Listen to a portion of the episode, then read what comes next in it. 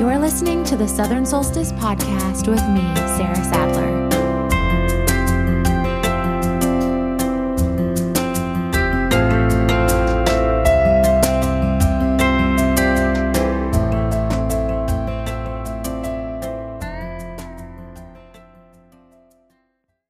Hey y'all, welcome to episode two of Southern Solstice Podcast.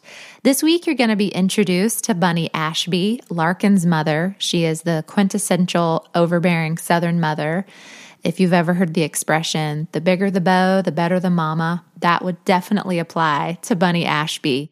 I've been really excited to share her with you and also get further into the story. With that said, Chapter two, Moonshine. "Oh, you look terrible."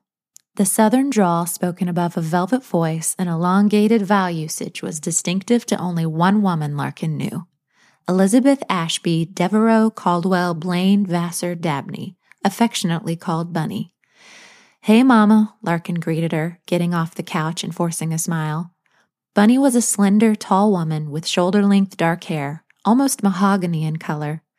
Even in her fifties, her beauty was striking and accentuated by her vivaciousness and poised demeanor. Bunny swooshed through the doorway, bringing with her a wave of sweet perfume and clinking pearls. "I brought Pris with me, of course," she said, with a draft of enthusiasm and extended arms towards Larkin, embracing her for a tight hug. "That ought to cheer you up if anything could. She's always been my beacon in times like these. Couldn't have done without her, and Lord knows we both know how you feel right now." Larkin held back a small smile at the reference to her mother's almost countless marriages. Her divorce attorney was on speed dial, and the role of the mourning widow had been mastered, warranted or not. "Briss, get on in here. Larkin is dying to see you." Bunny spoke in a loud voice to the direction of the street where Pris sat in a rented town car, driver's door propped open, hastily applying Coral Rose Estee Lauder lipstick and trying to manage her mountain of salt and pepper curls in the damp Seattle air. "She just looks terrible, though, bless her heart." Larkin squeezed her eyes shut. Her mother always had a talent for talking about her as if she wasn't there. "I'm coming, I'm coming. Oh, I can't wait. I don't care what she looks like. I'll take her any way I can get her," Pris said, bouncing up the walkway with a butterfly print carpet bag and matching pop-up umbrella. Priscilla Alston Winslow Thompson had always been in Larkin's life and rarely left Bunny's side. She was a staple in all of Larkin's childhood memories and one of the only constants in Bunny's life. Men had come and gone, but Bunny and Pris always had each other. "Oh, sweetheart," Pris whispered with all of the delicacy in the world. She hugged Larkin, stroking her hair while simultaneously observing the living room and kitchen. "Everything is going to be just fine." Pris held Larkin back at arm's length, looking at her as if she were her own. "You're just as pretty as a picture. A little skinny, but that's understandable." "Nothing here that can't be fixed, huh, Mama?" Pris looked over at Bunny, who agreed with one proud, solitary smile. Bunny and Pris had grown up together in Charleston's Battery Park area and were second-generation best friends. They'd attended Ashley Hall School for Girls before going on to the College of Charleston together and had spent the past thirty-five years surviving, as they called it, seven marriages and five children between them. They were true Charlestonians, steeped in the South and proud of their rich family histories. "Now, Larkin," Bunny started in her business tone, "I know you've been through a lot, and I don't want to upset you, but you know why we are here, to take you home. There is nothing here for you anymore, and if you ask my opinion, which I know you won't, you had no business being out here in the first place. All this rain and fog and gloom, well, it's enough to make anybody depressed." Pris stood beside Bunny, nodding in calm agreement. "I know you thought he was the one, but he just wasn't, sugar," Pris said in a sweet voice. "It's like carrying an egg from the refrigerator to the counter, only to drop it and break it on the way there, but then realizing it was rotten all along anyway. It doesn't get you any closer to finishing the recipe, but at least you know that you would have needed a different egg." Bunny rolled her eyes at Pris's flowery metaphor. It had been twelve days since David had left. Larkin had waited as long as she possibly could to break the news to her family, almost as if she had done something to be ashamed of. After three missed phone calls from her older sister, Larkin knew she would have to break the news sooner rather than later.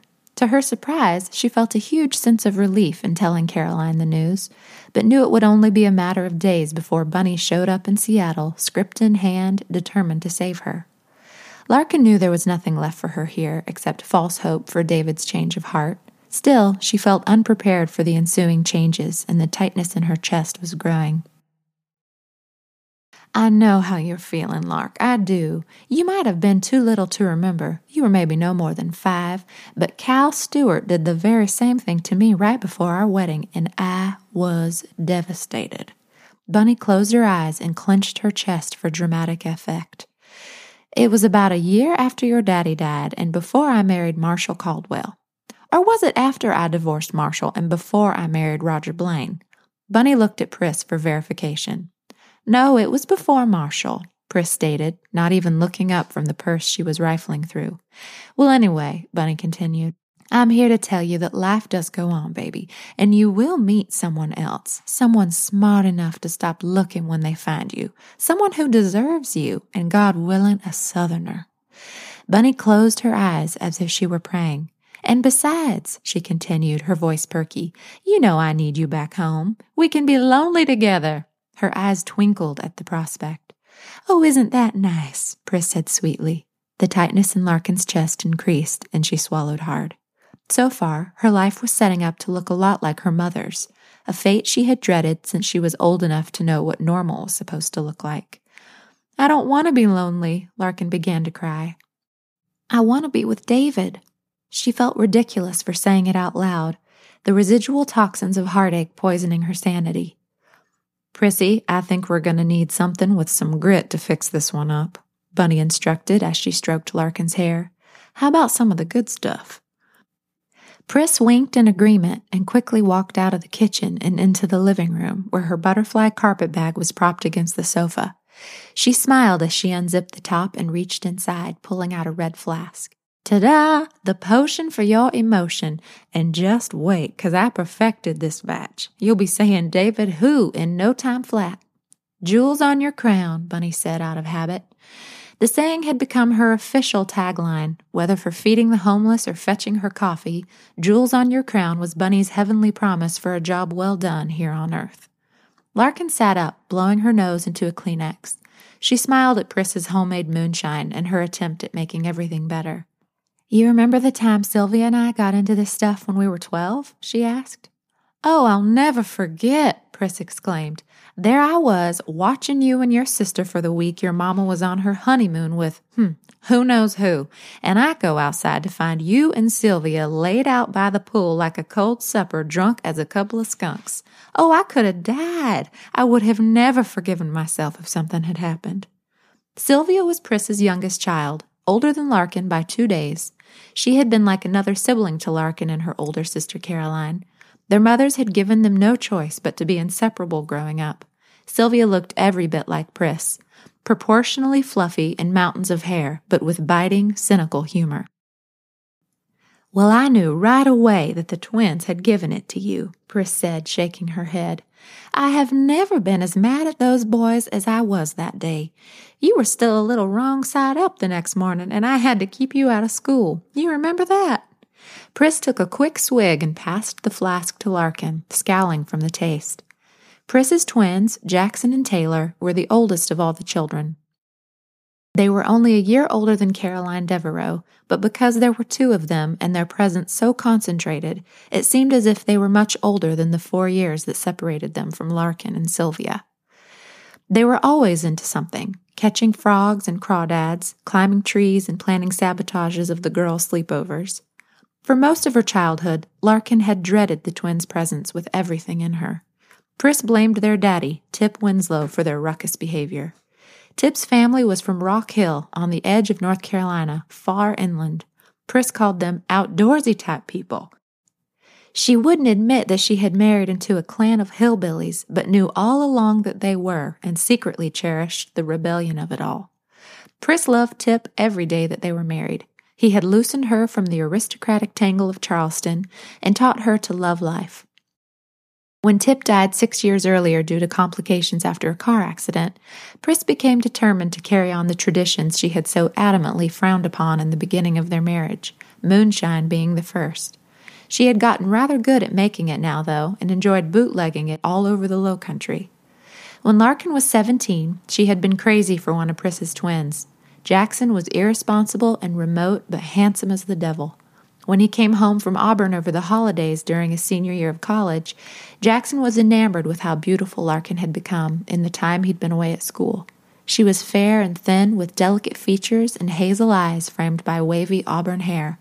Somehow, the subtle sensuality Larkin had unknowingly inherited from Bunny had gone unnoticed by everyone until that point. But she had indeed blossomed into a superb creature, despite being planted in the shadow of her mother's extravagant presence. As was tradition, their families went to Edisto Island together for Christmas Eve through New Year's Day to stay at Will-o'-the-Wisp, the Ashby family's house. Will-o'-the-Wisp was named for the eerie pixie lights that flicker off the water and was a massive colonial house positioned on an estuary where the black water from the Edisto River would amble tirelessly until it disappeared into the great Atlantic, disregarded. Larkin and Jackson kept their feelings a secret from the family. Neither of them could stomach the thought of Bunny disapproving.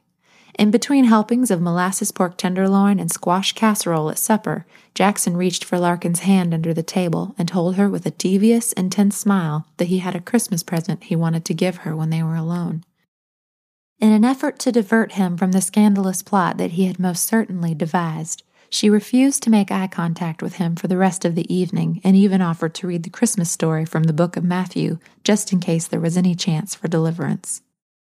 Savoring the last of her innocence, Larkin found every excuse she could to postpone going to bed that night.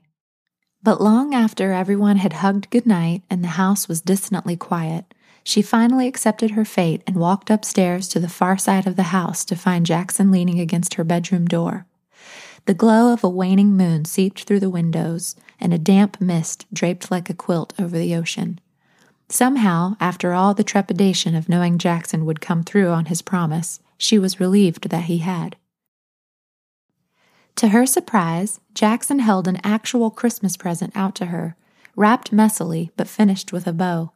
It was a first edition Chapman and Hall copy of Great Expectations. "You are my Estella," Jackson said after she opened it and thumbed through the antique pages. "I have to have you." Larkin, still finding it important to make Jackson think she was more prudent than she had implied, tried not to look as pleased as she felt, but her delicate face gave her facade away. Their first time together would have been madly romantic if she hadn't been scared to death of getting caught. Jackson, on the other hand, didn't seem to mind the risk that was tangled in their juvenile affair, only that the past few weeks of being teased by Larkin's eager kisses behind doors and in hallways had been vindicated by her willingness to finally oblige him. Immense guilt, coupled by the utter shock, flooded her consciousness the next day as they celebrated the birth of Jesus by opening presents and singing carols around the Christmas tree.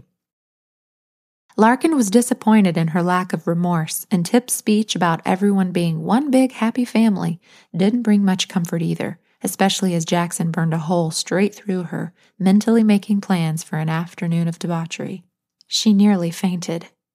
The guilt eventually melted under the pleasure they found, and she gladly granted his frequent requests. "I think we should tell him," Jackson whispered the night before he returned to Auburn. "No, what's wrong with you?" Larkin felt frozen with fear from the idea of their families knowing. She sat up, pulling her shirt on over her head.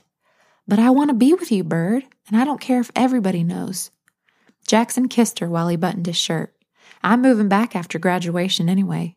"So we'll talk about it then," Larkin said, hoping to delay him. But they never talked about it again, and he never came back after graduation. "Go lay down for a while," Bunny instructed Larkin as she capped the moonshine and handed it back to Pris. "A little cat nap would do your complexion good, I think." Larkin didn't need any convincing of the need for sleep. Nodding in agreement, she slowly stood up from her chair, dizzy from the burly moonshine, and shuffled down the hall to her makeshift space in the guest bedroom. Somehow, having her mother there felt strangely comforting, and she was thankful for some serenity after nearly two weeks of emotional chaos. As she drifted off to sleep, she heard the women verbally dissecting David's decorating. Their voices dissipated into the back of the house while Larkin fell asleep, comforted to know that she was not alone anymore. Hours and what felt like a lifetime later, Larkin woke up to rain on the window and laughter drifting in and out of the guest bedroom. Judging by the bird songs outside, she could tell it was morning. She got out of bed and walked sleepily down the hall to find Bunny and Pris in the kitchen, flipping through magazines and catalogs. "Well, there she is," Pris said, getting up from her stool at the kitchen counter and greeting Larkin with a hug. Bunny was fully dressed with hair and makeup already done. "What time is it?" Larkin asked, stretching. "It's noon already. Well, it's nine o'clock here, but we're still on Eastern time," Bunny replied matter of fact, pushing the sleep-flattened hair out of Larkin's face. "You must have been absolutely exhausted," Pris cut in. "I almost put a mirror under your nose to make sure you weren't dead. I told you this batch of moonshine was a good one." Pris winked at Larkin and let out a giggle. "Didn't know it'd make you sleep all night and half the day, though. Not to worry, being back home will build your tolerance." "Hope you don't mind," Bunny said, handing Larkin a cup of coffee, "but Prissy and I have taken the liberty of packing up all your little things." Larkin looked around to see boxes stacked up near the kitchen island. "We thought about shredding some of you-know-who's shirts and linens, maybe the mattress, but thought that might be tacky. You think that's tacky?" Bunny looked at Larkin inquisitively, hoping she'd say no. "No, Mama, that's not necessary." Larkin tried to hide that she was amused by the idea. She could tell by the look on Pris's face that she, too, was disappointed that they wouldn't be demolishing anything. "Well, if you change your mind, we came prepared," Pris offered, motioning to a large pair of Fisker gardening shears that gleamed with the anticipation of hacking more than azaleas. "How'd you get those through airport security?" Larkin asked. "Honey, that's why her hair's so big," Bunny said, taping a box closed. "It's full of secrets." By now, Bunny had memorized a retribution ceremony for cheaters. After years of unfaithful men and a lot of practice, revenge came easy to her. As in all things, she was elegant in her approach, and between her and Pris, there was no evidence of recourse ever left behind. They were a force to be reckoned with, delighting in the punishment. Larkin remembered when Bunny found out about her third husband, Roger Blaine, having an affair with some woman from New Jersey. Unfortunately, Roger hadn't been very tactful with his infidelity, and when Bunny found pictures of him and his mistress in compromising positions on the desk of his state-run office, she had them published in the Post and Courier. Elected officials don't fare well with public disgrace, and Bunny, naturally, played the part of an unknowing, horrified wife. Roger never knew it was Bunny who had sold him out to the public. The thought crossed his mind, but he assumed that she would never have put herself or family name through that level of public humiliation. He had severely underestimated her. After all, she'd been awarded more than half of the Post and Courier in her divorce settlement from Marshall Caldwell years earlier, and had worked diligently to increase the gossip columns, firmly believing that the Southern art of slander would sell more papers than how the stock markets were failing. The story on the Roger Blaine affair alone tripled the circulation and increased readership by forty-five percent all that quarter. From Bunny's perspective, their marriage had been a success after all. Larkin knew her mother had been deeply hurt by what Roger had done, but she also had too much pride to let anyone see it keep her down for long. After that, she swore off all politicians and Yankees, saying, "It's that damn northern aggression." Larkin and Caroline's father, Charles Devereux, had dropped dead of a heart attack on the thirteenth hole of Oak Point on Kiowa Island when Larkin was four and Caroline was seven. Larkin wished so much that she could remember more of him than the plaid golf knickers he was known for, but Bunny's way of dealing with his loss was to move on and not speak of him.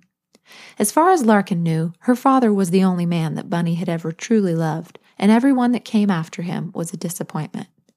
Even though Bunny continually remarried after every failed attempt, she justified it to her daughters by saying, "Sometimes you only get one person that loves you enough to last a lifetime. I'm just making sure there aren't two."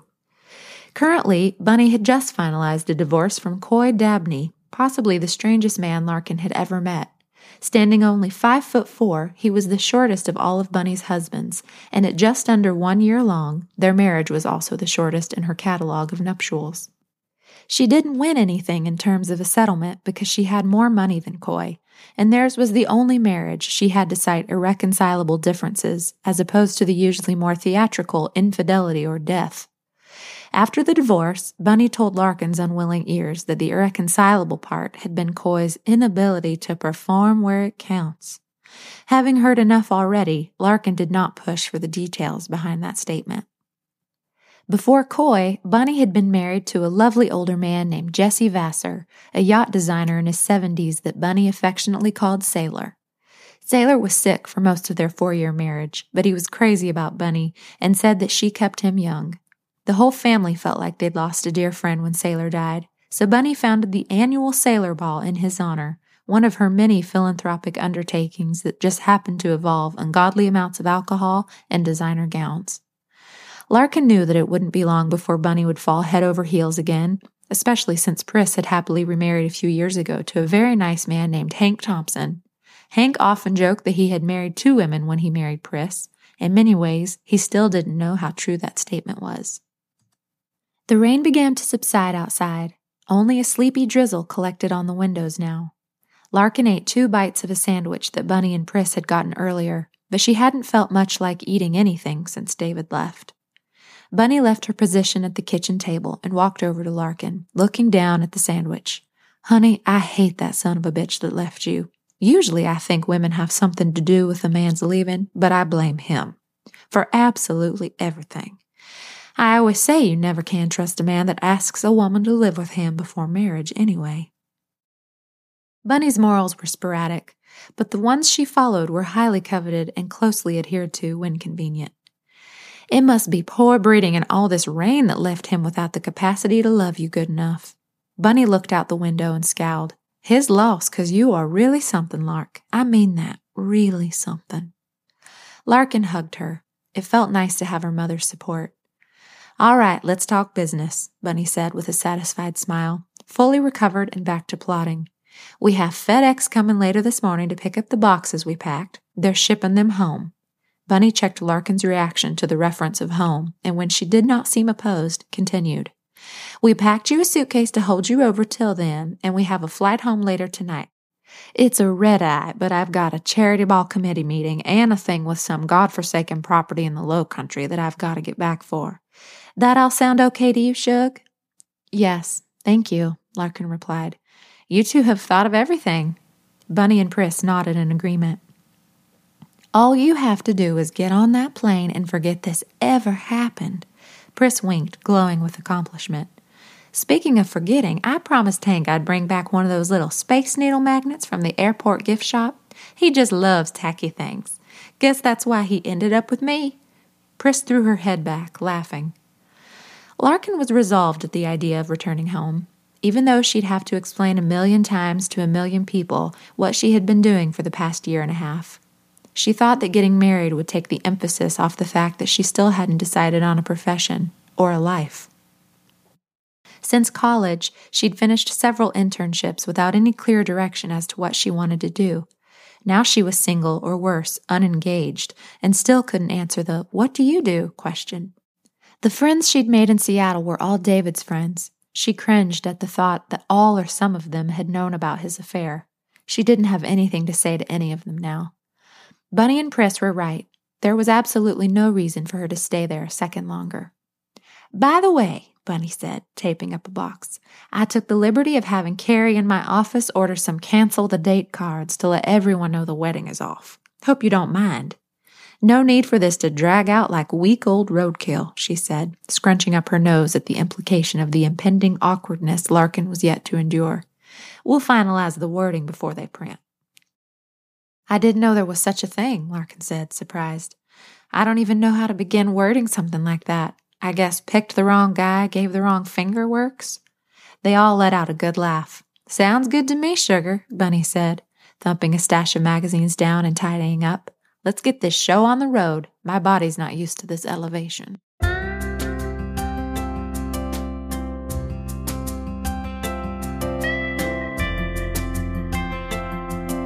Don't forget to subscribe on iTunes or by visiting my website, sarah sadler dot com.